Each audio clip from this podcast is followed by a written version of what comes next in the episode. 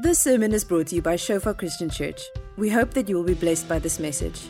Our audio and video sermons are also available on Shofar TV to download and share. Today I won't preach a normal sermon because this is not a normal sermon style.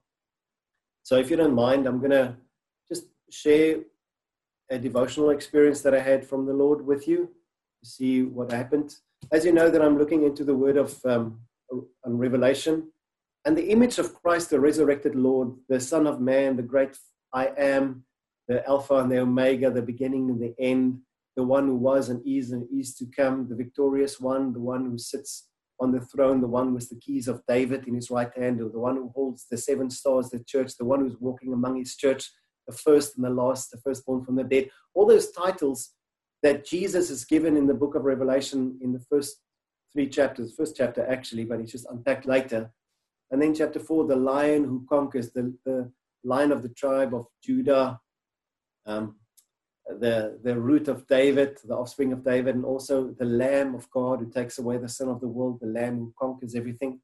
You know, those titles really on a morning and a weekend like this, it, it comes so it comes so rich and timely to me to know that this is Christ, the ascended Lord, the one who who always will reign, who has always reigned and always will reign, who's reconciling all things to himself. And as I was just worshiping this morning and as I was singing um, the, the book of Revelation, as I was singing, Worthy is the Lamb who was slain, um, you're worthy of it all. As I was singing songs like that, I just, my mind went to all things are from him and all things are to him, to Colossians chapter 1.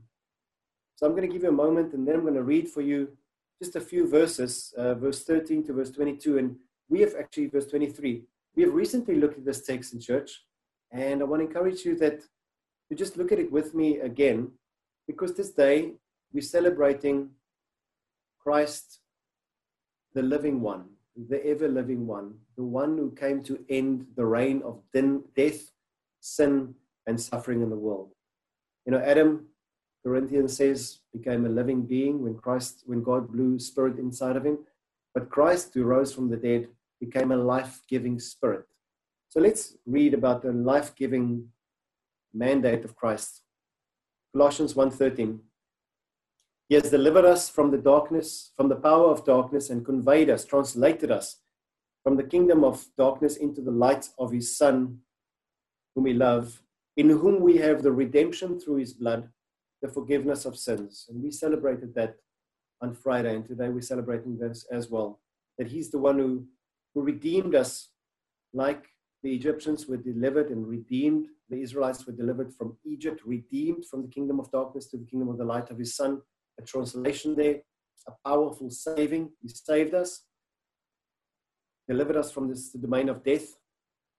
And He says, in we have the redemption through His blood, the forgiveness of sins.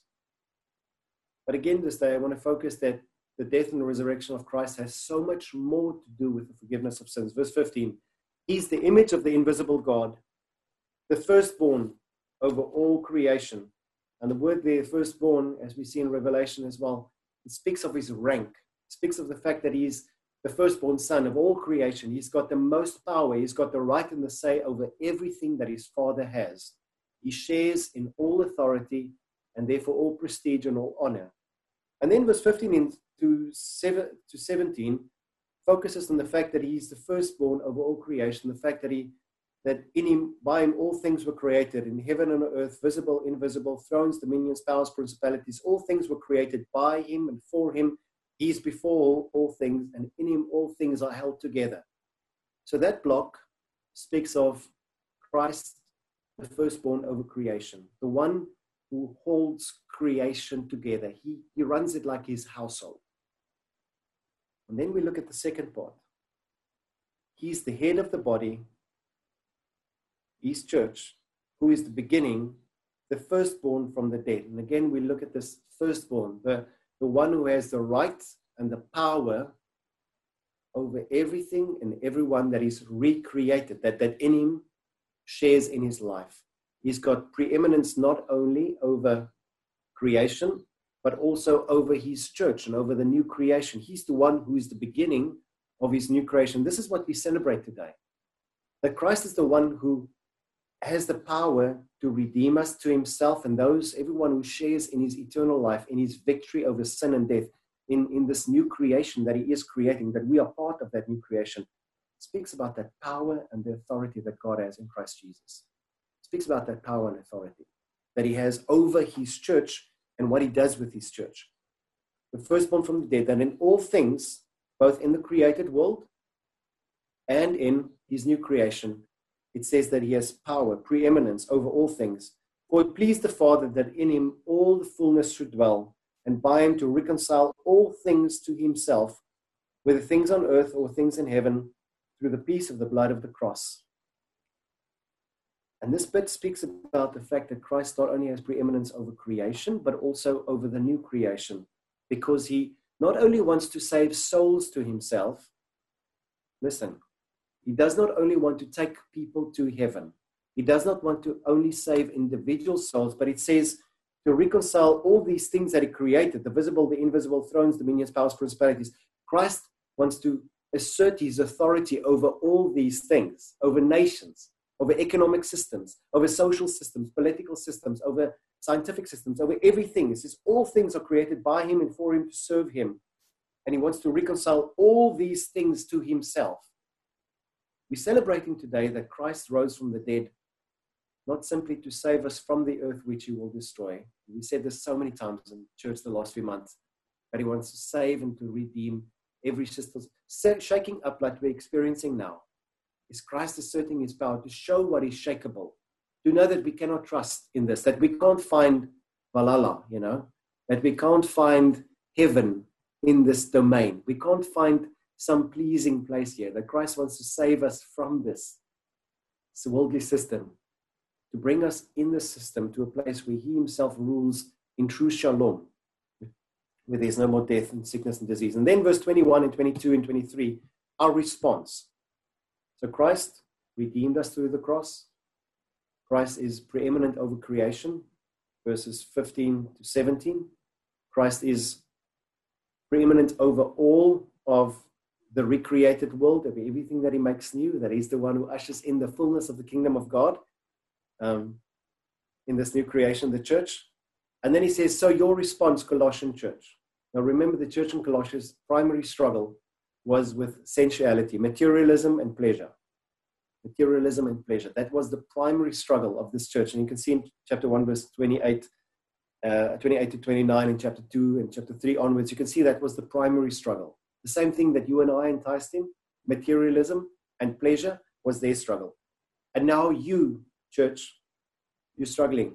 You were once alienated and enemies in your mind by the wicked works.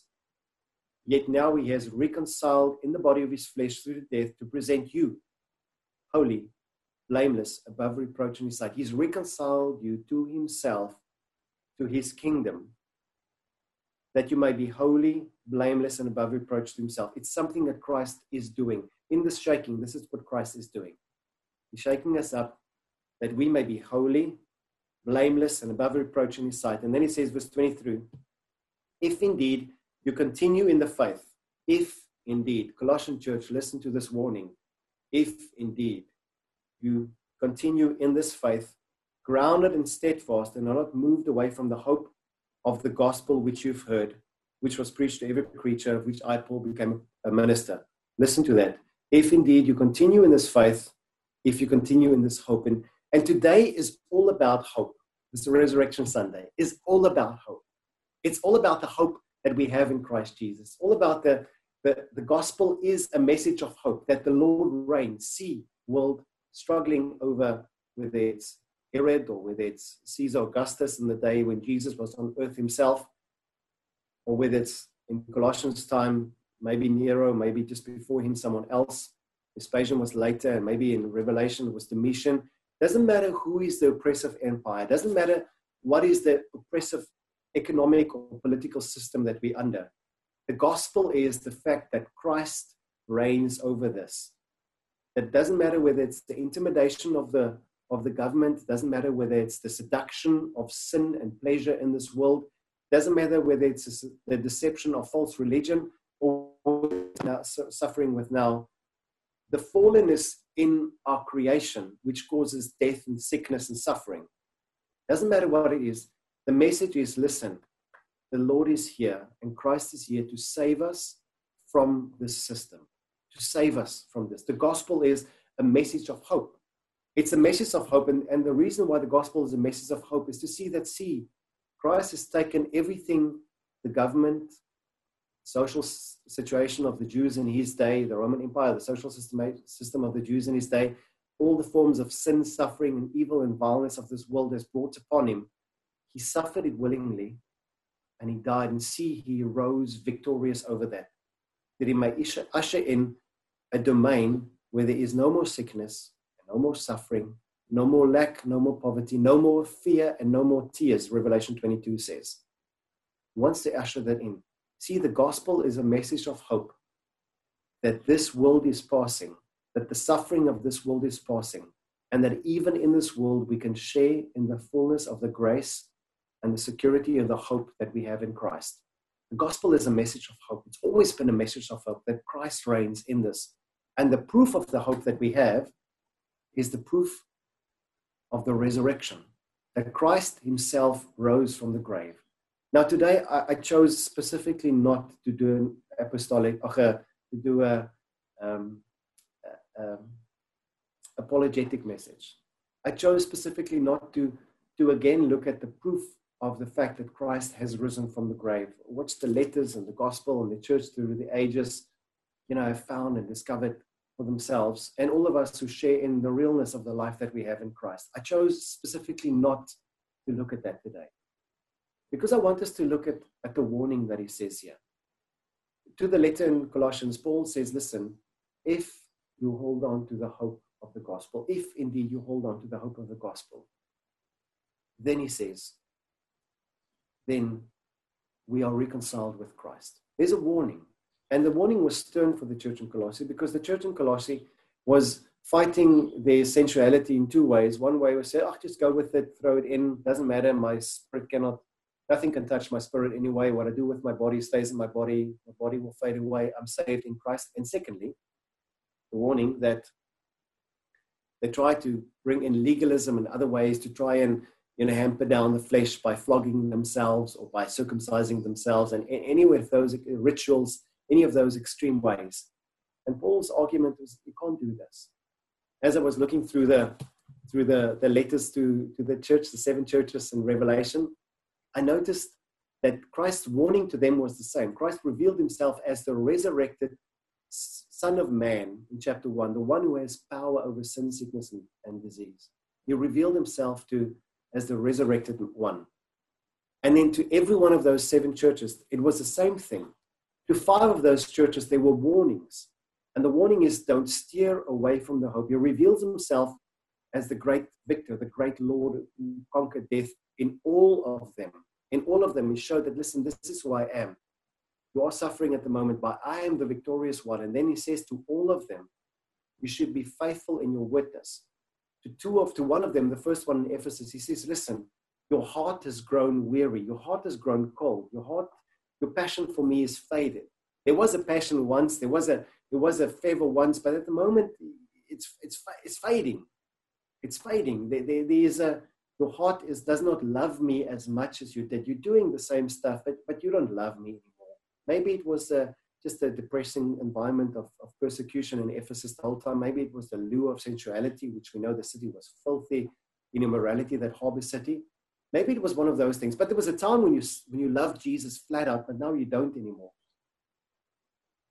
The two of them, he says that the issue is that you are dead in your pride, Sardis, and that in Thessal and the church in Laodicea it says that that you are arrogant and self-sufficient. You say that you're wealthy. You say that you are rich. You say that you are robed beautifully. That you are in need of nothing. But Christ says you are miserable pride. The fact that the materialism and the success that you're tasting has moved you away from, from, from Christ altogether. You're relying on yourself. You think that I've prayed that sinner's prayer long, long ago and it's fine, and therefore my life is fine. But at the moment, you are living exactly like the world. That the accusation those two churches, you're living exactly like the world. You've become like the city that you are in. You know, I, I take that I take those warnings serious to myself.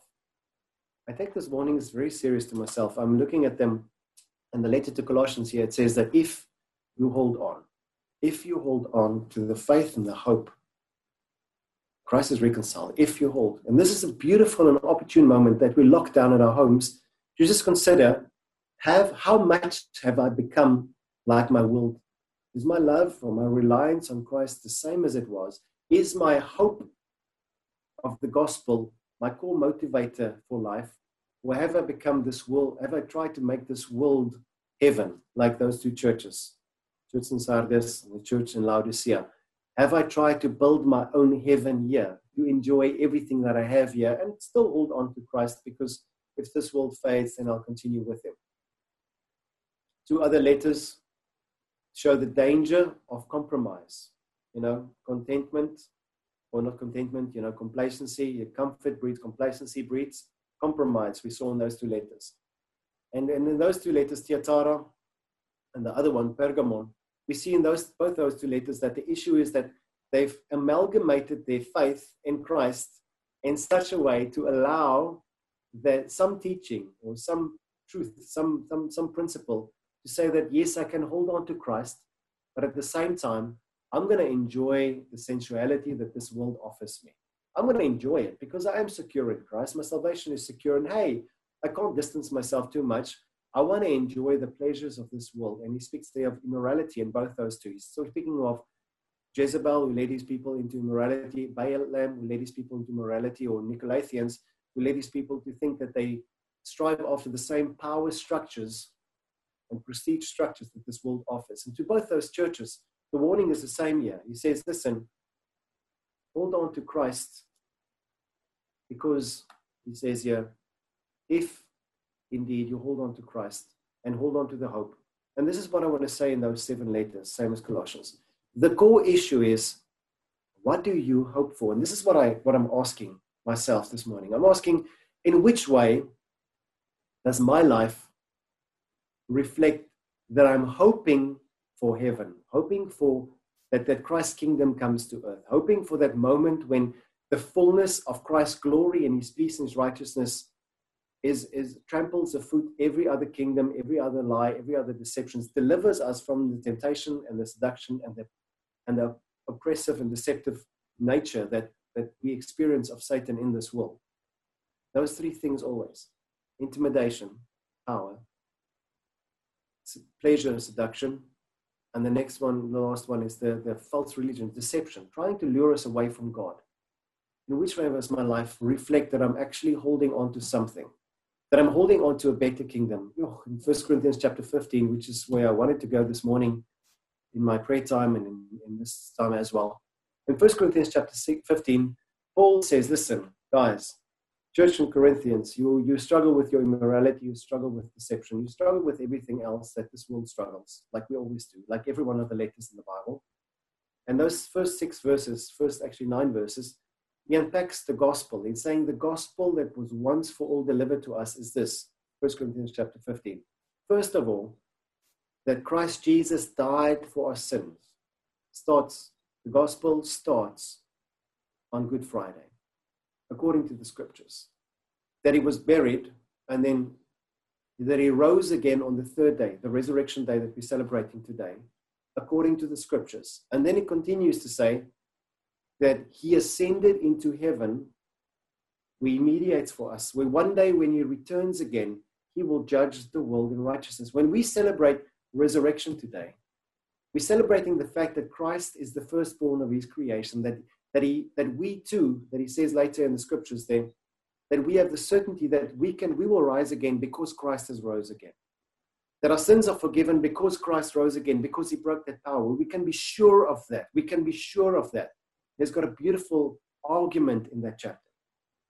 But then he gets he gets here to this verse that i just want to read for us. Um, he gets to verse 19 which is my challenge this morning for me and for you. Verse 19. He says here, if in this life only we hope in Christ, We of all men are most pitiable. And what he's saying, he's saying, if we hold on to Christ, that one day maybe he'll save us, but but we we like so many contemporary Christians, and like like I'm tempted, like you're tempted to do, to read the Bible for what God can do for me today. He's saying, if that is all we do, if we only read the Bible for what Jesus can do for me and you today, what he can do through us and for us, he's saying we of all pity people ought to be pitied more than all the others. what he means is this. He's saying that in this world, this world offers pleasure and power and seduction. And so many of us are wise and strong economically, and we're strong in our intellect and positioning in this world. We, we are the, the pleasured ones. We are the top of society in our world. And Paul is saying, like he was in his day, if this is all, if I live with everything that I can have for myself today, and that's it. If the gospel only gives it, then we of all people are more pitied because it says then we can't, we might as well sin and enjoy the fullness of pleasure here because that's all you're going to enjoy. But he's saying this, and his argument is this. He says, Look at my life, guys. Church, look at your life. We are the ones that say that it's wrong for us to please ourselves. That the gospel says, don't please yourself, but please others, please God. The gospel life demands a life of sacrifice, the way of the Lamb that we saw on Friday when we read through Revelation chapter 5. The way of life is the way of the Lamb, the way of the gospel. To not seek my own pleasure, but to lay my life down in service to Him like Christ did and serve His church. And that's the invitation to us. He's saying, But if I, Paul, live like this, if I lay my life down for the gospel and everything, and there is no resurrection, he says, I am to be pitied more than anyone else in this world. Verse 31, he says, speaking about his boasting for you, he says, Listen, guys, let's be blunt. I die every single day to myself, to my own pleasures. I deny myself and I pick up my cross daily because that's what Jesus called me to do. I'm doing it every single day. He says, Listen, you remember that time that I battled the beast in Ephesus and whether he was speaking battled the beast in Ephesus spiritually or actually whether he faced some persecution with wild animals like they did in those days for the Christians. He says, We don't know that, but he says, Listen, I, I did that. But some of you are saying, Let's eat and drink, for tomorrow we die. He warns us to say that evil company corrupts good habits. I'm not going to read through the whole chapter, it's too long, it's a full 58 verses. But this is what I want to get from that chapter. And when we look at the church in Colossians, saying that if you hold on to the gospel, this is my challenge for me and you today during this time of lockdown to evaluate our life in the light of those seven churches, maybe in Revelation or just the letter of Colossians, so you can take it either one of the other ones, to evaluate your life and to say to ask yourself the question. Paul says that it's quite clear that I die every single day because I hope in the gospel. Paul says that uh, I have fought the beasts in Ephesus, and he's saying, I'm not going to please myself and just live a merry, peaceful life and to enjoy my food and my drink and my clothing because I can afford it during this time of lockdown and outside the time of lockdown. Paul says, I deny myself so many privileges because I devote my life and everything that I have in pursuit of my calling. And his calling and your calling and my calling is to witness the kingdom of God. And this is my question the hope that Paul had was that Jesus' kingdom is coming. So, therefore, it's fine for me to deny myself here, and people may laugh and mock me, but they're going to go like, well, that's strange. You deny yourself things which you can have for yourself. You're not living like I'm living. Why? And he says, well, Peter says, give a reason for the hope that you have. And the reason for Paul's hope, he says, guys, because Jesus is coming. I'm laying up for myself treasures in heaven where moth and rust can't destroy it. I'm living a life in service of Jesus, my King, and He will reward me when He comes back. And that's what Jesus said to every one of those churches in Revelation. He's saying, if you overcome this, if you overcome the coldness of your heart, if you overcome the, the deception of the lies of to live immoral, if you overcome pride and arrogance and self sufficiency that comes with materialism, those three big things. If you overcome this, Christ says, you will share in my reign. You will have all this when I come back and so much more. You will reign with me forever. You'll share in the fullness of my kingdom, in the fullness of my pleasure. You'll eat of me when you deny yourself the feast of this world. I want to ask you, what, what are you denying? What are you denying? You sit at home during this time of lockdown. You sit and you've got the entertainment that you want and you can eat what you want. And what are you denying? And it's not just during this time of lockdown, because this is the, the lockdown, way, way you went into lockdown is the way in which we live. And I'm asking myself this what does my life portray about my hope in the kingdom? What does my life portray about my hope in my kingdom? How am I teaching my kids about the kingdom of Jesus, which will come, which will be amazing? If I give my kids everything that they want, and if I give myself everything that I want, if I don't live any sacrifice for anything, and I'm not just saying sacrifice for the point of sacrificing, you know what I mean. I mean, using what I have to witness the gospel of Christ, to extend the kingdom of God. If I witness what I have and if I hold on to what I have for myself, then Christ says, Well, you'll have your reward now. But store up yourself treasures, Jesus says, because your Father in heaven sees and will reward you openly. When Jesus comes back, you'll have your reward. If I live what I live, that shows that there is a hope of the gospel which is bigger than what I have now. And I'm asking again, what does your life show about your witness, about your hope? Because the, Paul says to the Colossians, yes, Christ is preeminent over creation, over the redemptive world, his church, and he will reconcile all things to himself. And he says, if you hold on to the gospel, and if you hold on to this hope that we have in Christ, how is your hope doing? We, we spoke about hope quite a lot. I'm going to close down now. I recognize that I've been speaking for a while now. But I've been, um, I've been actively hoping for a while now and during this time of lockdown, I'm going to ask you, how do you hope? How do you vision? What do you envision about Jesus' return? You that suffer, that are afraid of sickness and disease, can you imagine when Jesus comes back? A kingdom without any disease or sickness or fear of death in any way. Maybe you went through a cancer scare and um, you survived by God's grace. I want to ask you again, you're afraid of remission maybe now. Or maybe there's someone in your family with a heart disease, or maybe with schizophrenia, or maybe you're just afraid economically. Imagine a kingdom where there is no lack, where there's no fear of death. Maybe you're struggling because you're just racially you've been oppressed. Maybe as a white person looking for a job, or as a black person, you've just been looking at strange for a long time in your family, or in the in the in the shops where you go into. Maybe your background is black. Imagine a kingdom where every race and tribe and tongue is really equal before. Imagine a place where you go to a sea to swim with your kids and you're not afraid of the sea. The sea won't be a danger to you, or your kids won't drown anymore. Imagine a kingdom like that. And that's what Jesus says. That's what I'm coming back for. And Jesus says, I want you to witness. Church, your role in this world is to witness my reign. You are called to witness my reign.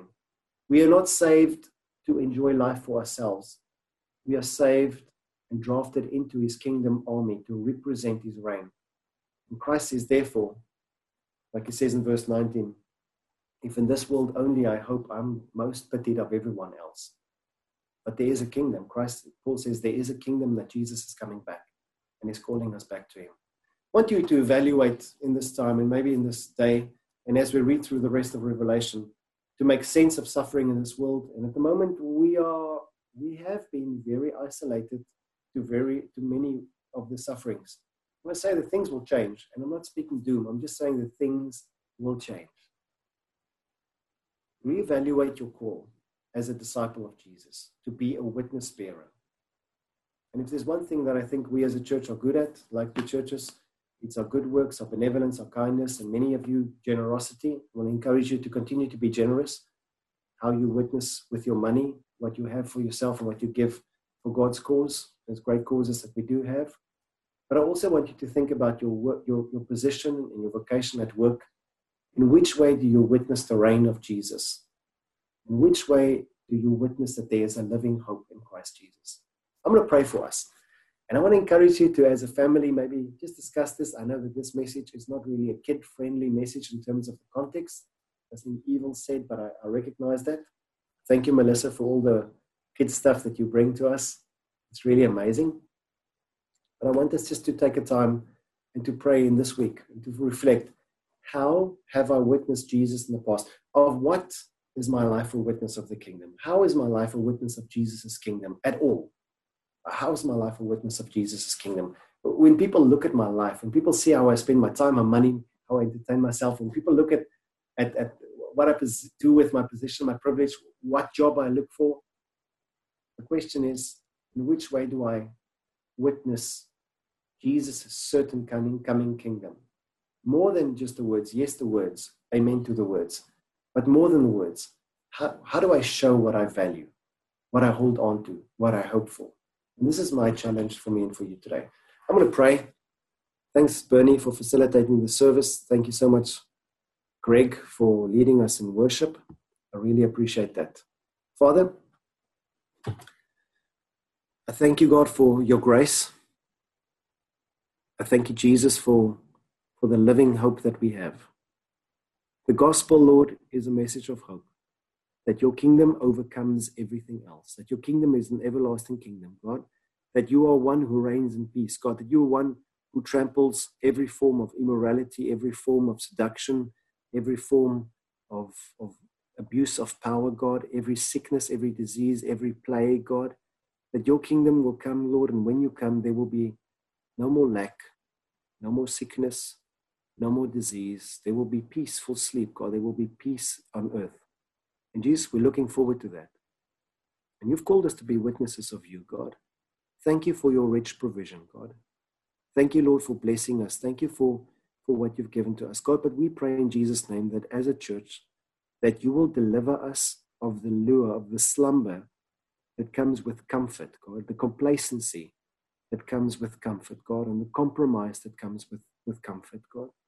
I pray in Jesus' name that you will help us, God, that by your Spirit you'll move in us, that you'll revive us, God, to deny ourselves, living lives of witnesses that show that when Jesus comes back, things will really be amazing. So I'm willing to willingly suffer for a while. To I'm willing to willingly give of myself, share of myself, pour out myself, like Paul says, like a drink offering being poured out to God, knowing that my my gifts and my sacrifice will be honored by Christ. God, we pray in Jesus' name that you will awaken in us a heart to pray for your church, for families, for the nations, God, for the world. I pray that you will awaken us to to sense what you're doing. God, Jesus, we know that you are moving in this. Help us not to be stuck behind, to be left behind when you move. God, as a church, we pray, let us move with you in Jesus' name. Amen. Thank you for listening. Remember that our sermon audio and videos are also available on Shofar TV. Go to www.shofaronline.tv to download and share.